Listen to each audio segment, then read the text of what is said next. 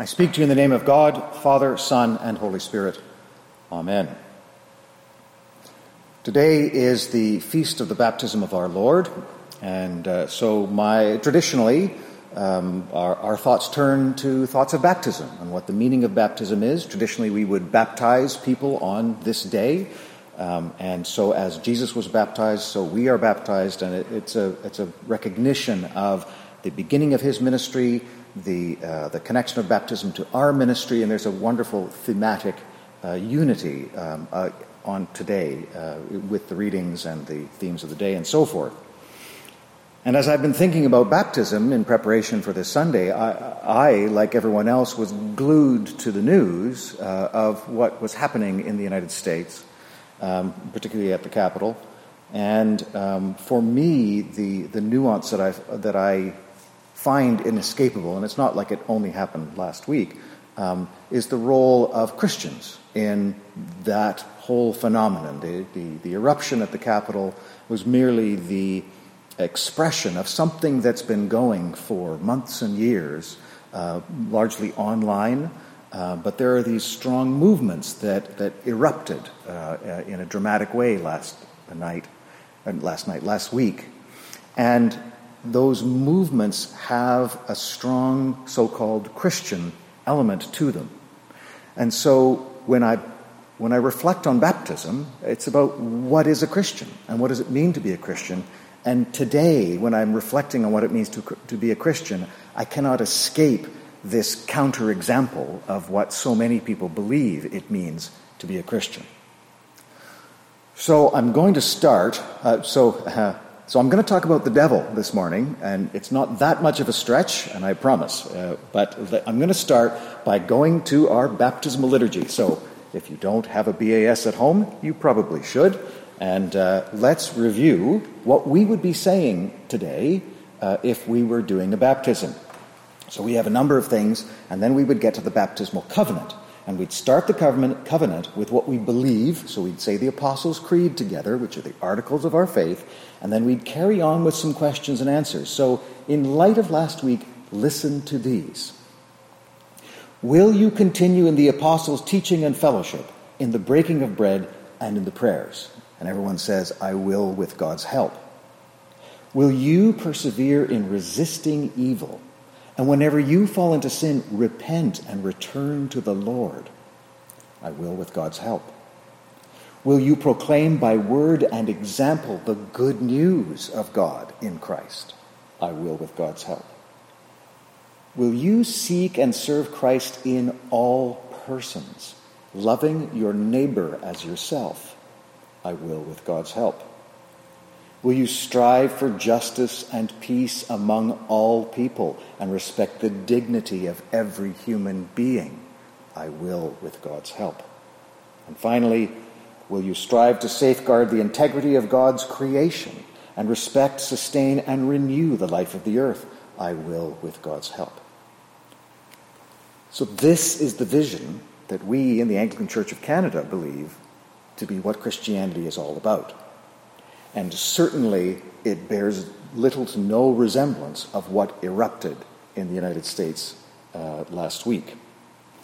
Now, our official book is this is still uh, in true Canadian fashion. This is the book that's used by almost everybody in Canada, and it's the alternative book because we never dethroned the Book of Common Prayer from its status as the official book.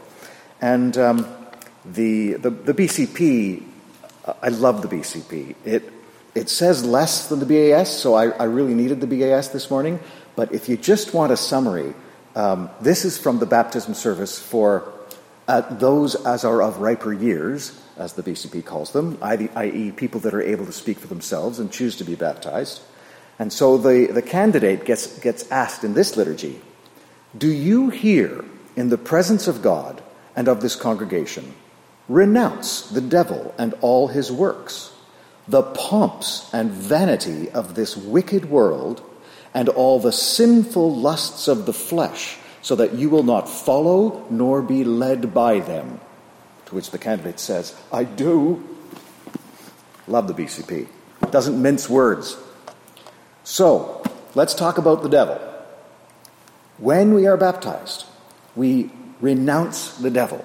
We turn ourselves away from one direction and towards another direction. And the, the, the, thematic connections are manifold. I mean, John is baptizing in the Jordan River, which is where the Israelites came out of the wilderness, wilderness and became a nation. It's a sign of new birth, that, that, that transition through the water. Uh, so the, the new birth of baptism is the same as the birth of Israel. It's thematically connected to the journey in the wilderness and the transformation and the, the coming of God to be their, their, uh, be their God and they be God's people and all the rest of it. So I'm just going to just do a hand wave towards that and focus in on this, this one element of resisting the devil because it plays out in last week's drama.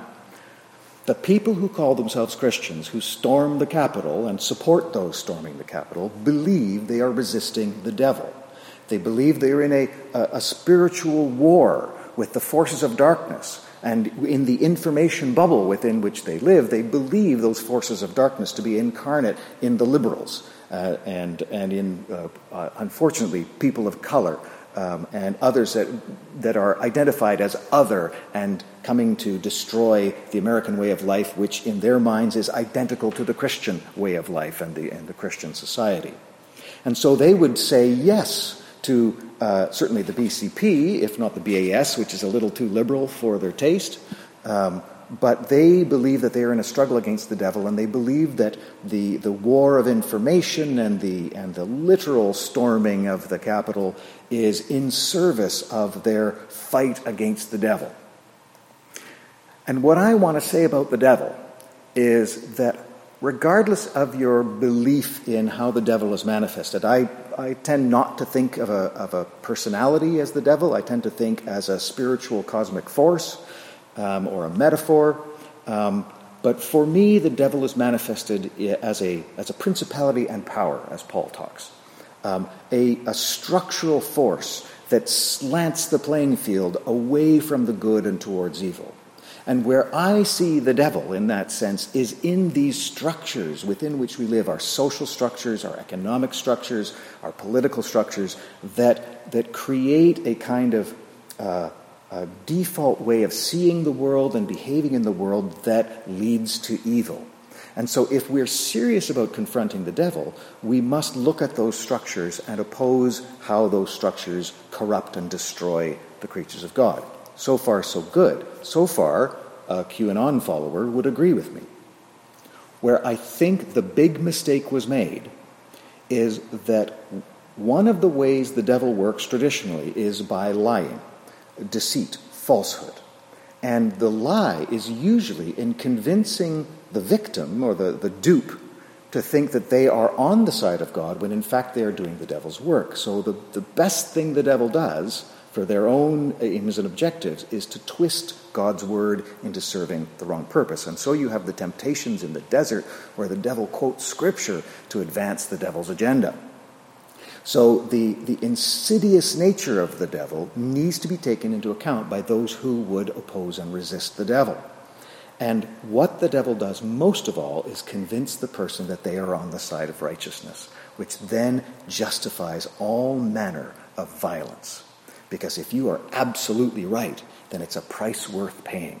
And no atrocity was ever committed without the perpetrators of that atrocity believing that the goal justified the means. So, those people that are in that information bubble, that storm the Capitol, um, have become convinced that the devil is out there it's a force outside, and that means that we have to oppose it, which allows people not to look at how the devil is twisting and corrupting even your own perceptions and actions and justifications. So, if you're serious about the fight against the devil, the first place is to fight the devil in here, not out there, because this is where the devil works most uh, uh, effectively. I can't resist. The Muslims actually know this. They have two jihads. They have the greater jihad and the lesser jihad. And the lesser jihad is the external fight against corrupt authorities and, and, and, politics and so forth. The greater jihad is the fight against evil in your own soul. And so I stand shoulder to shoulder with those wise Islamic teachers, not their crazies, they have them too, Um, but with the wise teachers who say, no, if you are going to struggle against the devil, against sin, against the, the forces of evil that corrupt and destroy the creatures of God, the struggle starts here. And beware when we are so consumed with our own righteousness that we are able to turn all the blame on those people out there, which justifies any violence that we do to them. So, my real point today is let's not um, have to go to the chiropractor from patting ourselves on the back that we are not like them. My thesis this morning is we are not so different.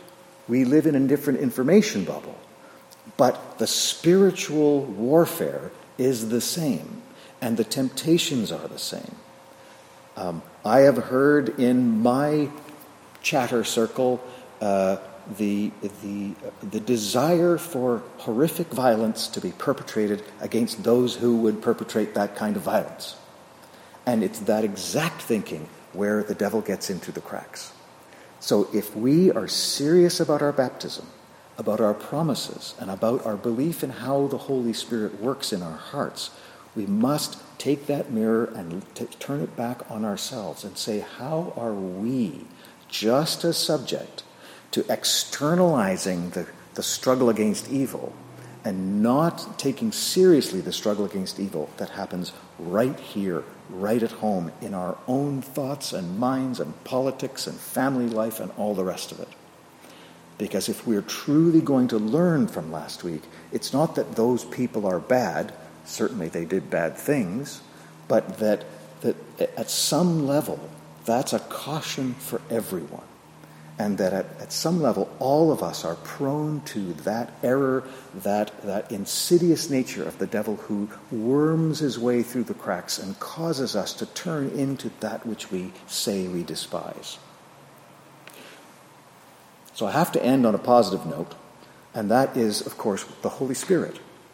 That this, this is a real struggle, and we are not immune to those dangers. That's my main thesis this morning. But having said that, we are promised in baptism that we are given the gift of the Holy Spirit. It's not just us in this struggle. And so, as we engage in an intentional spiritual life of meditation, prayer, reflection, confession, contrition, all of that normal stuff of trying to serve God as best we can, uh, we are promised that there's an agency greater than ours that allows us to do and be more than we are of ourselves. Because it's not about us, it's about what God is doing in and through us. Thanks be to God. Amen.